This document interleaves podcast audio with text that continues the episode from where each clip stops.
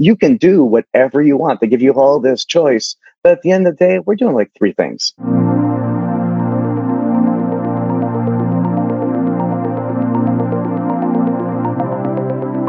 Brought to you by iland, this is the CloudBytes podcast, where we bring together panels of opinionated cloud customers, providers, and analysts to discuss topics related to how clouds are built, marketed, and consumed.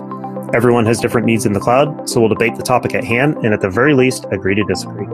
Our goal is to provide good sound bites about how to manage your bytes in the cloud. And sometimes the best conclusion may simply be that the cloud bites. This episode is all about the concerns customers have with the predictability of the costs in the cloud. My name is Brian Knudtson. I'm the Director of Cloud Market Intelligence for iland and will be acting as our moderator for today's discussion. This episode's panel includes a lot of deep experience in managing IT costs. Let's start with having each of our panelists quickly introduce themselves with their current role and a soundbite of their initial thoughts about what is important when considering concerns about cost predictability in the cloud. Hey, Brian, thanks for having me. My name is Scott Lowe. I'm the CEO of ActualTech Media. Been doing this IT thing for a long time my initial thoughts around managing costs in the cloud are that it's kind of a constantly moving target that needs continual evolution of tools to help us do better. Hi, my name is Christopher Kusek. I'm CXI from the internet, and you can find me at thepragmatictech.com. At least one of my thoughts around uh, costing the cloud is we don't know what we don't know. But Definitely, what we find is nobody really knows what they're paying for until they see that first bill. And then they think they know, and then they see that second bill, and and it's a spiraling snowball at that point. So we try to help bring a little clarity to that, and that's definitely the part of the conversation here is helping to have people realize what that picture really looks like. Hey, good morning, good afternoon to everyone listening. My name's Sam Woodcock, based in London for iland. I'm Senior Director of Cloud Strategy, so I work on new and existing products for iland and also work with our customers to understand what they're looking for in the cloud as well. So I guess my thoughts are obviously it's a complex landscape, a lot of different providers in the space for customers to consider, each with their own pricing models, a lot of them being relatively complex, a lot of different transactional costs and other elements to consider. And it's a very complex world. And I think we've seen the rise in companies actually helping customers along the way to understand their cloud costs and optimize that. And I'm going to go into that in a little bit more detail later on, but we've seen a lot of customers really looking to optimize their existing costs because they're not happy with the current situation. So I think really interesting discussion we're going to have today. Thank you all for joining me. In the live polling I did at various VMUG meetings in 2019, the ability to have predictable costs was the second biggest concern the attendees had. Having transparency into the charges they're accumulating can help. And we have a whole other episode dedicated to that topic. But that takes time and effort to stay on top of. There are plenty of horror stories about out of control costs based on variable per use costs. Businesses are used to getting a quote for equipment, paying for that, and having little or no variable costs after that. So customers will go through a pre-sales investigation of cloud providers, similar to what they do with on-premises equipment. And that will include some estimation of costs. Sam, what's the likelihood of these estimated costs will be what they're actually charged each month? I think it can be varied based on obviously who you're working with. Obviously, so that whole evaluation process is important. Also, understanding whether you're going to get help from that cloud provider directly, or whether you need to work with a managed service provider or a, a value added reseller who can help you along the way to understand that from a pre sales perspective. So, again, I think the mileage varies. Obviously, with the bigger providers in the market space, a lot of their model is about self-service and self-service kind of access and enablement to utilize the platform. So if you're using one of those routes, then you can end up potentially with factors that you didn't think about as part of the cost perspective. And I think what we've seen actually when we looked at a survey in 2020, a state of the cloud report, one of the biggest initiatives, in fact, the biggest initiative was actually optimizing the existing use of the cloud in terms of cost. So I think from my perspective, again, mileage can vary, but it seems to me and from my experience that customers do somewhat of a job of understanding the cost of the cloud, but then they're surprised by elements as they then get into the use of that cloud and then as they grow and scale. So I think it's a constantly evolving piece and something that should be a great consideration for organizations. And I think one of the challenges that I've seen from my side is that often if you're coming from an on-premises world where you buy hardware and you're looking at compute and storage, it can be pretty simple to understand the cost elements of that platform. And you go into the cloud with that mindset that you're looking at things like CPU, memory, and storage, and then that's all you need to think about.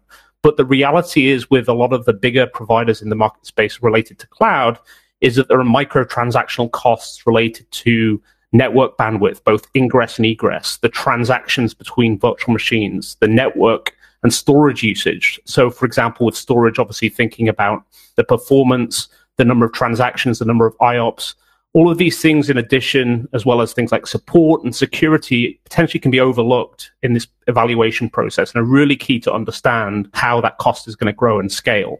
I think also a lot of folks look at what their current project is, but maybe don't look towards the future and how that might expand within the cloud and then obviously relate to cost that they see within that provider.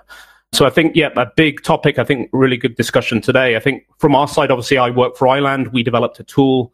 We tried to take a little bit of a different approach to the cloud. So rather than every individual piece of the infrastructure, the bandwidth, the networking, the security, the support being an additional cost that you have to understand and predict. We actually take an all inclusive model where you simply need to think about CPU, RAM, and storage back to the traditional approach. So, love to hear everyone else's thoughts, but I think it's definitely an area that folks should spend a great deal of time from a pre sales perspective, really understanding current and future cost. You know, when we think about a cloud provider assessment, to Sam's point, I mean, Iland takes an all in approach where you look at some things pretty simplistically, which is good, I think. But obviously, every cloud provider, they have vastly different ways that they're charging for their service. When you look at you know, AWS and Azure, there's 537,000 approximately different places you can have fees added. That number may be plus or minus. But then you look at an Iland where we're looking at it more simplistically. You look at a Wasabi, they're, you know, just charging for storage they're not charging you for egress. So it becomes really hard, I think, to do almost an apples to apples comparison sometimes, especially when you're considering some of the cloud providers that may have charges you don't even know existed until you get into it and get that first bill. So I will say, and I'm not trying to make this an advertisement for Iland, but I will say I appreciate the more traditional centric approach that Iland brings because I think it makes it an easier analysis. But yeah, I do think that the analysis overall, when you're looking at a vendor landscape, is, can be pretty tough to actually get through just because of the sheer variety of opportunities that are out there to have different charges assessed. Scott, egress, what's that? What's backup? What's storage? Exactly. That's one of the big challenges, isn't it? Well, especially when a lot of people live in a capex driven world where I bought the thing, therefore I can use the thing, and suddenly they're being thrust into a heavily opex driven world. It changes things significantly, especially if their business model is not oriented around that. So while in the past they considered things like you know license agreements software and people to be soft costs and costs that were driven on opex model and they figure things like storage compute and all the other elements of their infrastructure to be hard costs that they buy once and then they deal with every you know five years on a cycle or longer. Because if you bought the thing you could still be using that thing 10 years out. Suddenly it turns up on its head and now it's a whole different dynamic and a different world that they have to deal with. It always kind of starts with egress. Like ingress is free. Yeah, but egress is expensive. Like, I didn't know that. And suddenly the procurement team needs to become the network operations monitoring team. And their whole world is drastically changed just on that one little word of like in versus E. I don't know what's happening here. That's usually where a lot of these conversations begin is, you know, how are you consuming what you're consuming? Where does it reside? And, you know, what is that cost going to be looking at that? Because if you aren't understanding your ingress and egress costs, that's the beginning conversation. Well, particularly when you're looking at the potential for a recovery event having to take place, it adds a, especially if you're using the cloud as your backup target, getting the data in isn't too bad. Getting it back out becomes a what just happened when you get that first invoice if you didn't expect it.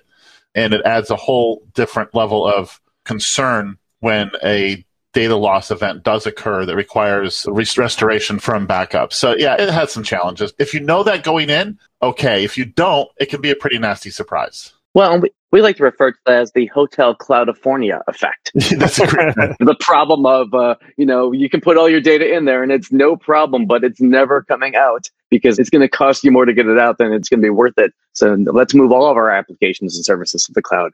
You know, one of the things on that, to that note, you know, we hear about multi-cloud a lot. All these organizations are going to be adopting all the clouds and just bouncing applications around between them based on what's cheapest. And that's just not going to happen right now. Maybe someday, but if you've got to pay a massive egress fee every time to bounce between AWS and Azure and back, it's just the reality of having, you know, 16 different cloud providers that are all, you know, where you're moving workloads based on cost is just not happening, although we see it in some literature. That is kind of the case where like Oracle tried to make their stand with OCI and saying, you know what, we're not going to charge you for egress. But they say that today, but I don't know if that's what it looks like tomorrow. As well as even if they're not charging you, somebody's getting charged. Right. It's happening somewhere, and it's just a matter of you know where where that envelope gets pushed around. I think that's one of the other things to keep in mind here. Um, maybe we're going a little bit off topic here as far as you know specific cloud costs, but terms and conditions become part of the overall procurement process. And one of the realities is when you own the infrastructure, to a point, you control the terms and conditions for how that infrastructure is used, deployed, managed, operated, and eventually disposed of. I mean, you have some variable software license terms you have to deal with and some, you know, all that good stuff that comes along with that. But once you basically put your infrastructure, and again, I'm going to go back to the phrase that we've all heard on someone else's computer, they control the rules.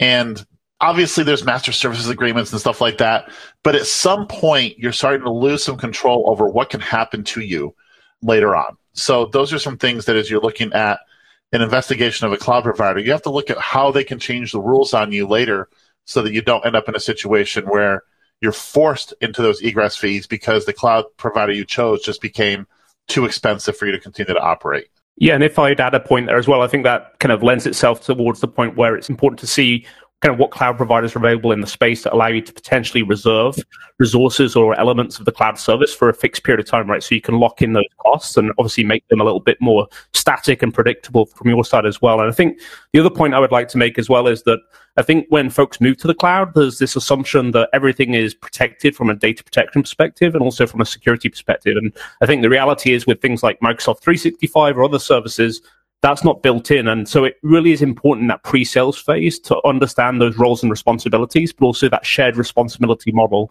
that a lot of those cloud providers publish because often it directly tells customers that they're responsible for their data, responsible for data protection. And those are things that will be additional costs that you don't want to be surprised by later on. So again, obviously I'm going to be talking from the iland side, but we tend to build in these things because we know that these are elements that enterprises need for their data and applications. Again, just a really key consideration to think about from a pre-sales side. You just mentioned something critically important. We actually, ActualTech Media, literally like a week ago, ran a quick poll to our audience around the issue of Office 365 backup. And the number of people who don't understand that Microsoft is not backing their data up on a long term basis is staggering. I'm in the industry, so I kind of get it. But the number of people who think, well, if it's in Microsoft, if it's in 365, it's backed up, I don't have to worry about it, is pretty concerning, actually. There's a lot of education that has to happen still beyond what's in the agreement. Yes, totally. You know, this is one more example of several situations we've talked about where costs become unpredictable because there are hidden costs that you may not have considered when you first made the move. You've said, Hey, we're done with this whole exchange thing. Let's move to the cloud. They move to 365. And then a year later, they're like, they lose some data and they're like, okay, well, restore it. Well, we don't have backups or, you know, whatever Microsoft provides by default isn't enough to pull that back. So those types of hidden costs can sneak up, even though the cost from the cloud provider may not be changing. There's something else you realize that you need. And I think this can be a big part of the concern customers have there. So Christopher, how should customers go about uncovering these types of hidden costs in a cloud provider model that, you know, may come up later on that they may not be told about at the beginning? Well, that's the big challenge there, right? It's the perspective that some of these are quote hidden costs. There absolutely are some hidden costs. We've kind of beaten that egress horse up a little bit, right? But there's a lot of these other costs. I like to refer them like the non-sexy costs of cloud things like backup, storage, DR, like what we've just been kind of hitting on. These are all things that there's a, a very common misperception for a decade plus that the cloud provider is doing this for you. They're backing my stuff up for me. They're taking care of it for me. They're setting up multi-replicated zones and like that. And I'd always have these conversations. I'm like, did you pay for that? And they're like, no, the, they're taking care of it for me. I'm like, 100%. They are going to take care of you. If you A, pay for it, B, configure it, C, test it. Like those three things, if you can make sure that you've tested it, paid for it, and configured it, it's probably being done to a certain extent. Just like, oh, I set up a, a storage repository for all my critical customer data. I'm like, awesome. Did you encrypt that? Oh, they're encrypted for me. No, they don't. You've got public buckets sitting out there on the internet. so I always kind of align this back to, and I've talked about this on other calls, and I've talked about this in numerous presentations for at least a decade now. And it's the Excel is greater than emotion effect, which is to say, if you believe this is being paid for, this is covered, and like, okay, let's throw it into Excel. Let's say, hey, I've got compute. Okay, cool. How much is the compute costing? All right, this is the value. This is what I see from my thing. Great. How much is the storage costing? That's a value we can define. How much is your backup costing? Oh, that's free. No, it's not. No, it's free. It's it's not free. Uh, no, that uh, Office 365, they're backing my stuff up for free. They're not. Google G Suite, they're backing my stuff up for free. Also, they're not. So when we start looking at each of these little pieces and we start loading them into Excel, and then we we add those values up, we start to see what our real costs are. Just like the when it comes to running a complex service, like uh, how much are you paying for support? Oh, support's free in the cloud. Uh, no, have you used that? I guess. so it's it's a matter of like kind of bringing all these parts together, and not to not to beat on the iland horse, but it truly is kind of true that cloud partners can help identify and control costs, and also help to rail in what some of these costs are because if you're not using a partner to help you identify where you place things and ensure you're doing all the right things, or you're not using tools available like out there in the general populace, CloudHealth being one, there's some other players in that space that help you identify this is what my costing looks like today, and here are ways I can kind of optimize that and use it more efficiently, then it's the Wild West. It's buying, you know, subscription to equipment and going and running your services but you're only doing the things you're doing if you're doing them. And anything else beyond that is it's smoke and mirrors or you know hopes and dreams basically. So i don't think that there's a such thing as hidden costs in the cloud. There's costs you haven't yet discovered. And the reason i say that is the cloud providers that are out there are very transparent about what they're charging you for. It's just not understandable to a lot of people so, you know, they have these massive prices. I mean, if you look to, you know, Microsoft's Azure sites for where they tell you how much they're going to charge you for things, good luck figuring out in a predictive way what you're going to get charged. It's going to take absolute trial and error. Those costs aren't necessarily hidden, but you may find some things you didn't expect to be charged because you didn't understand what the language was in the pricing guide. I don't think that's uncommon at all. Christopher, do you think that's accurate or not? That's 100% accurate. And uh, not to, I, I guess this kind of goes back to the whole megabytes versus mebibytes argument, yeah. right? And that is a, that's not a hidden cost, but it's a misnomer of misunderstanding that most people, you know, feel free, if you're, if you're listening to this, you've never heard of a kibibyte, go look it up and you'll say, oh my God, I hate you for now knowing this information. And that's been a problem inside the same document in the storage industry of how we represent storage and storage, you know, capacity.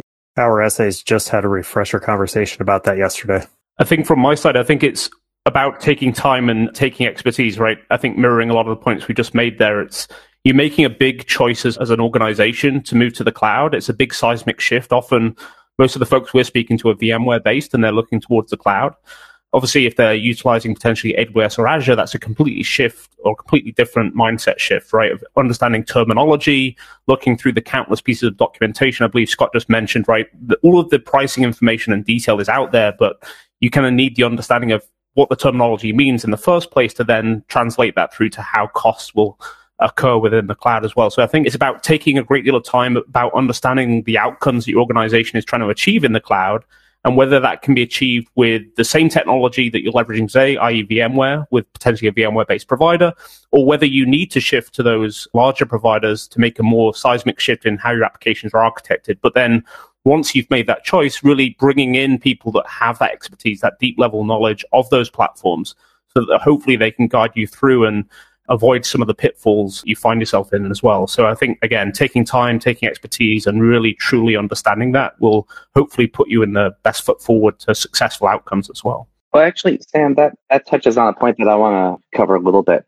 and that is is understanding what you're paying today, right, for your on-prem workloads, and actually, irrespective of where they happen to be sitting, and that is kind of a big thing because unless you happen to be a digital native or born in the cloud type of you know business or model, usually you're working with some legacy infrastructure, legacy applications, and legacy costing around that. And even if it's something that there's sunk cost that you paid for, there is a cost to that. I mean, you've got a real estate cost, you have a, you know, power utility and other types of costs that are going to be, you know, living on day to day and understanding how that's going to factor in and play in the big picture. So using tools that can actually give you some that visibility into your on-premises cost and how you can actually align and apply that to hey if i take this workload to the cloud what's it going to be looking like and whether you're using like an automated tool you mentioned like the vmware type customer environments you know use like vRealize operations to give you that visibility into that or if you the typical route we go if we're not doing something like that is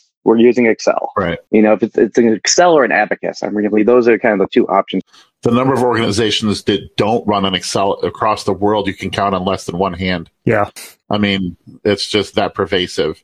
But this idea of wanting to get, you know, granular with IT costs isn't new, but it's, you know, it's evolved pretty significantly. I mean, in the 90s, which I'm dating myself there, I worked for a guy who it was in a higher education environment. He worked with another CIO at another college, and they developed basically a methodology to figure out per unit cost in IT at the time. How much are you spending per you know student, things like that. But it never got down into the transactional level on how many you know disk I/O requests you're doing or how much bandwidth is being shoved between buildings and stuff like that. Today, you know, when we look at workloads moving to the cloud, it's a question of what are you moving I really feel like, you know, when we're looking at VMware centric environments, the virtual machine is obviously as granular as most people get in that case.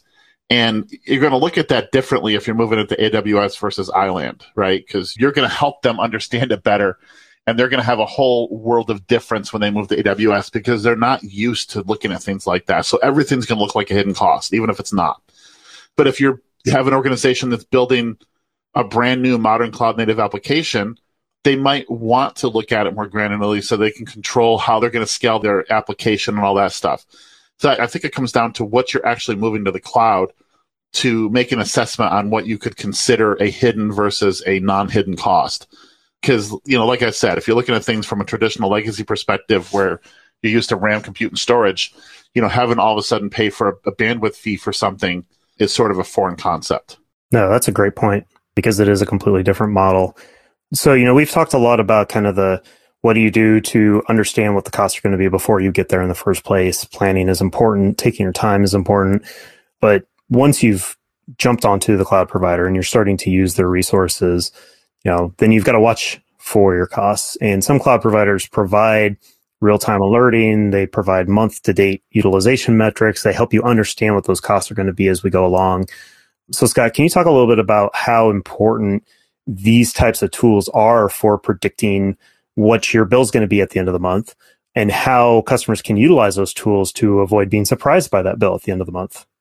So I see the bill that you get at the end of each month as a single data point, and it doesn't necessarily provide you with context, but it tells you what you've done that month. But what you don't have is the context around what it could have been if you'd taken a more critical look at the infrastructure.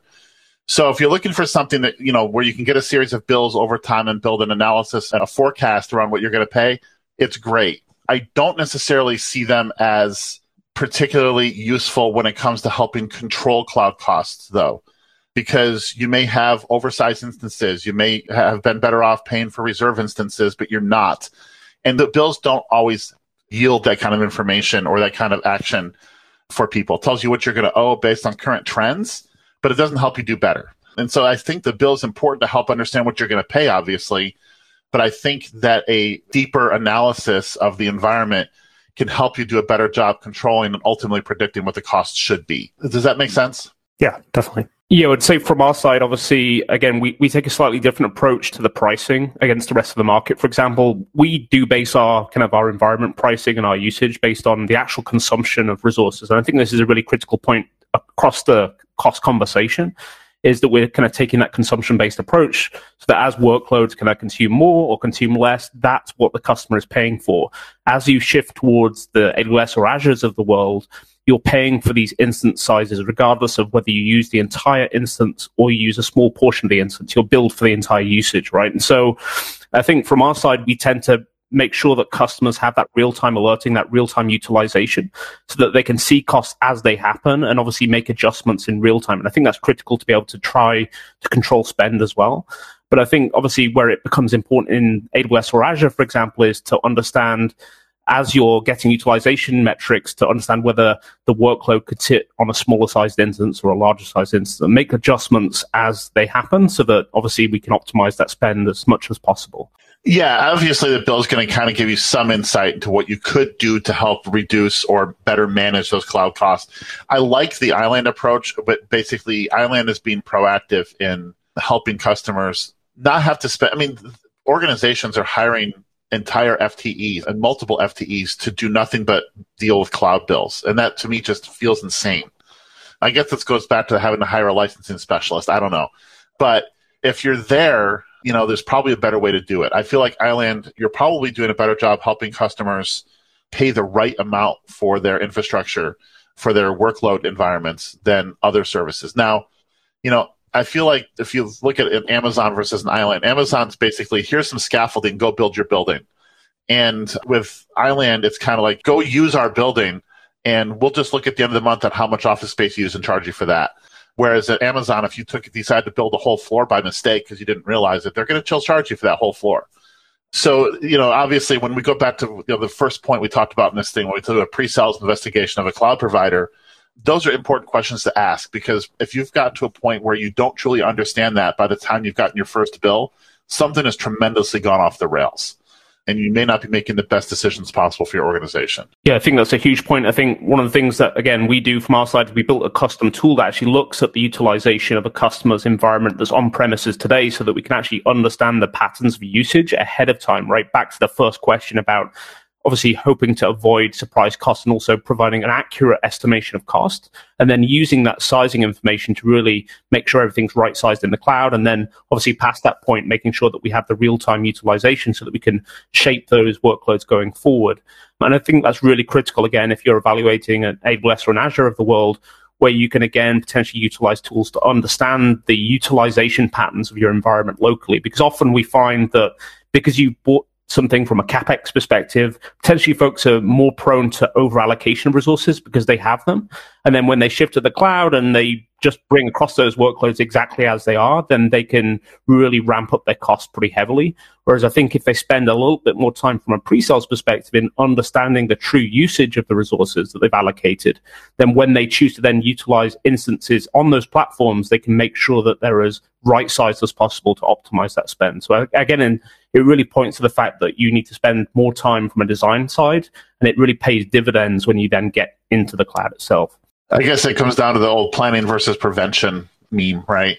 The more planning you do, the less correction you have to do later on. Well, and Sam, you hit something really on the head that a lot of people don't tend to think about is they'll look at the historical characteristics of their application or their server as it sits on-prem. Then they'll say, all right, I need to size a particular instance to go move this into the cloud.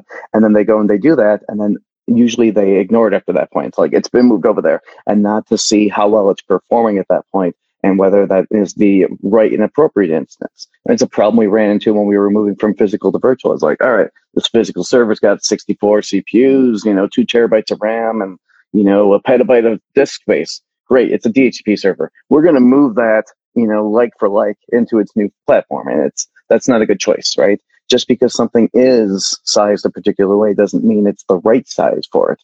And if you just forklift move things from one point to another, it's like taking an iPhone and putting on a pallet. You can do that. You can absolutely do that. It's not an efficient use of space, but it's something you absolutely can do. And when it comes to storing that space on a shelf or putting that workload inside of a cloud instance, they're more than happy to take your money because these are not nonprofits they are more than happy to take the money for the service that you request, whether you're fully leveraging or utilizing it or not. Yeah, and I think this is just reminding me of another point, which would be around kind of those instance sizes, right? There's a lot of choice in terms of instance quantities. I think over two, 300 choices of which instance you could go for.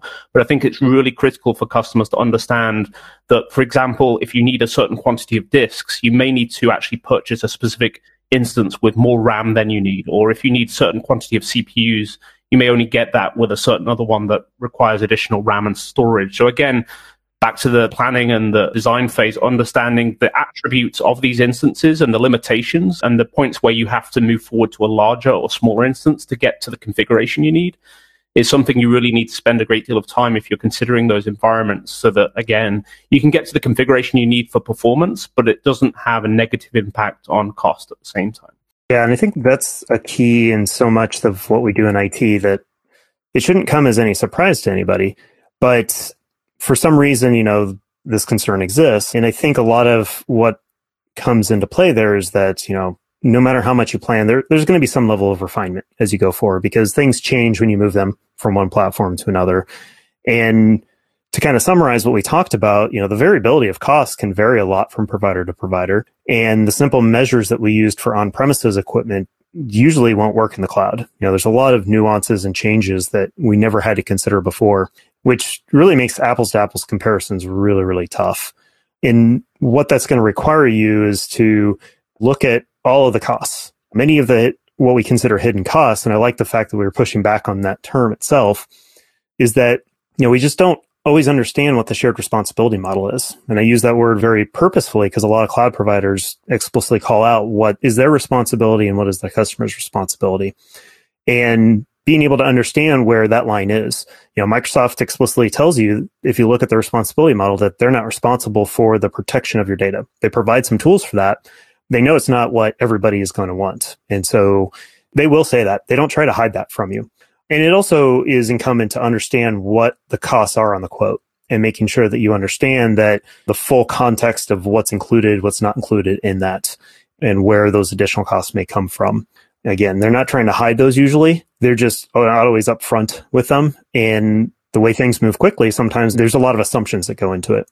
It's all in the customer to really make sure that they've got everything that they need included in that. And it's a big change. So make sure you take your time to consider all of that or minimize the surprises. I'm not going to say you can eliminate them, but minimize those surprises. And know that as you get into it, the bill you receive at the end of the month is a point in time and that the trend data you see is making a lot of assumptions based on past performance.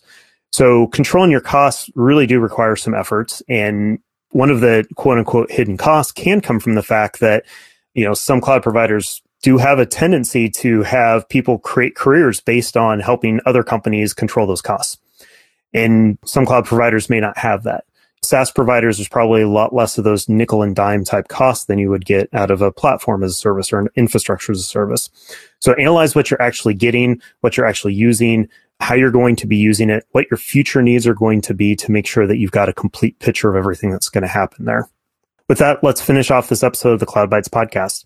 Thank you to Sam, Christopher, and Scott for a great conversation. Also, thanks to iland for making this podcast possible. Please check out all the episode notes, panelist contact information, further information on this topic, and all the other episodes at cloudbytes.cloud. You can also find our episodes on your favorite podcast apps. If you found this content useful, we'd appreciate you sharing with your friends and colleagues and rating us on those favorite podcast platforms of yours. Thank you for joining us for this episode of the CloudBytes podcast.